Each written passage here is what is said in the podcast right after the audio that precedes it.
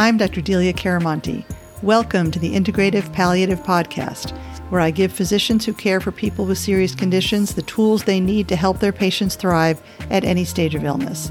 My motto is whole person care for people with serious illness using all the tools that work. This approach is the ultimate win-win because patients are happy and physicians enjoy practicing medicine again. There is a better way and we'll find it together. Let's get started. Welcome, everyone. Today, we're going to talk about 5 tips for dealing with angry patients. I have had many angry patients in my career, and you probably have too, from the ones that wanted pain meds that I wouldn't give them for chronic pain, who were throwing chairs in my waiting room. That's unusual. But more frequently, things like you go into a room and the family member is just agitated. And I have one that I'm thinking about right now. The son was there. His mom had cancer. She was in the hospital with an infection, and he was just furious. The tests were scheduled too late. Medicines were showing up that they hadn't heard about. They wanted to talk to the hospitalist, but no one was coming in. Food was cold, and the guy was just mad. Sometimes our first response is to get kind of defensive. And if we bring a defensive posture, they will get even more agitated and the interaction gets even worse. So 5 tips. The first one, and maybe it's the most important one, is your main tool with a family member or patient who is angry is reflective listening. And so what is reflective listening? That means that you are repeating back what the person is saying to you and or what they appear to be communicating to you. So you can either use their exact words or you can reflect back to them what it seems like they might be feeling. So you might reflect back, you're really frustrated with how your mom's hospitalization has been going. You're not happy with the food. You wish the hospitalists were more available. You wish you knew more what was going on and people were communicating with you more clearly and more often. This is just not how you wanted it to go. And then you can add what you think might be going on. Things like, you're really worried about your mom. You want to make sure that she's getting the best possible care. And maybe you're wondering, is she getting the best possible care? Is she getting the attention that some other patients are getting? Is this the right place for her? Am I doing everything that I can? And you can reflect back what the emotions might be. Maybe you're feeling angry. Maybe you're feeling worried about her. Maybe you're feeling like you don't have control and this is really important and you want to have control. So keep reflecting back what they say and what they seem to be communicating with their emotions and their body and what you think might be going on. And if you're wrong, don't worry about it. If you say, maybe you're feeling really like you want to control the situation better. They might say, no, I don't want to control it. I just want to trust that you guys are doing the right thing. So if you're wrong, people will just correct you, but they won't be mad at you. But when you're right, they feel heard. And that is really the most important thing in helping to de-escalate somebody is making them feel heard. What sometimes happens in the healthcare encounter instead is that the doctor or other healthcare provider will kind of argue with the patient. No, the CT scan wasn't late. That's when it was supposed to happen. Or the hospitalist is busy. He's got a lot of other patients to see and he or she will be here soon. You need to be patient. So when we bring our agitation back or when we argue with the person, they get more escalated and the whole encounter gets worse. So reflective listening, reflective listening, reflective listening. When you're doing reflective listening, it's really important to match their energy. Now, you don't have to match it totally. Like if they're yelling, you shouldn't be yelling at them. But if they're feeling kind of agitated and they're giving you agitated energy, you don't want to be super calm and very low voiced. That will infuriate people. You want to match their energy a little bit. So if they're saying, listen, you people are not giving her the care that she needs, you want to up your energy a little bit and say, it sounds like you are really worried your mom is not getting the best care. So be careful you don't go over their energy, but you don't want to be too calm if they're feeling agitated. You want to match them because that helps de-escalate people. So that's number 2. The first is reflective listening. The second is matching their energy.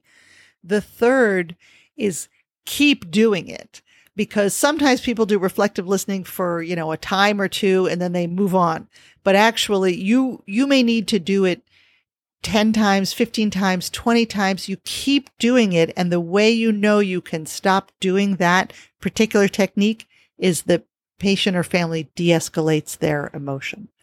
Because when people really feel heard, they will calm down. So if they are saying, you guys are not taking good care of her, and you're reflecting back, you don't feel like she's getting the best care, and you want her to get the best care, and you want to know what's going on, and you want to know that she's going to get taken care of the way you would want her taken care of. And you keep going. You're really frustrated. You keep trying to communicate, and it sounds like you're not feeling like you're getting back what you need, and you're not feeling like she is really getting the care that she deserves. And when people really feel heard, they will eventually say, yes, exactly. Usually they'll say, thank you for hearing me. Thank you for listening. Thank you. Because people just want to feel heard. So you have to do reflective listening much longer than you think you should have to do it. But when you do it long enough, almost always the person will de-escalate. So 1 is reflective listening.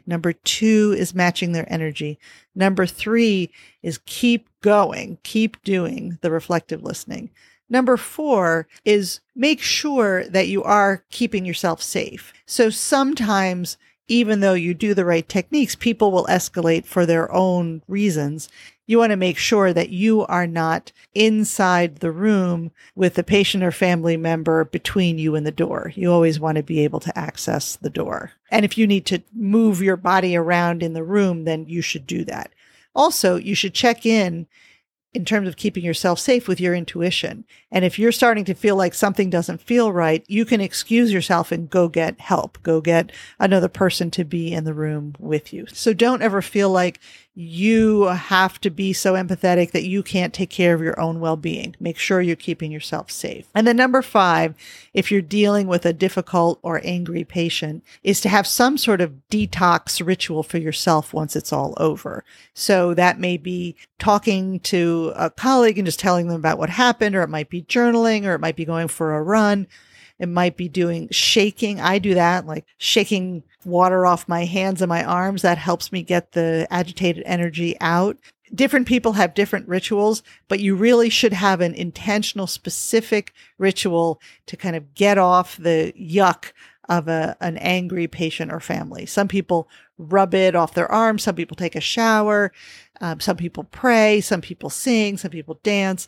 But you shouldn't just say, oh, God, that was over, and then move on to the next thing. You intentionally should get rid of some of that negative energy. Okay, so 5 tips for dealing with angry patients. 1, reflective listening. 2, match their energy. 3, keep going with reflective listening way longer than you think you should have to do it. 4, make sure that you keep yourself safe and check in with your intuition and go get help if you need it. And 5 is some sort of detoxification ritual of the yuck that has come your way when it's all done. All right. Thank you so much for being here and listening. Let's transform the care of patients with serious and complex illness together, because if we use more tools, we get happier patients, we have a more enjoyable practice, and that's good for everybody. Oh, wait, I almost forgot your homework. For this week, your homework is to practice reflective listening. And you can do it with an angry patient if you happen to have one, but if you don't, you can do it with your kids, with your spouse, with your friends.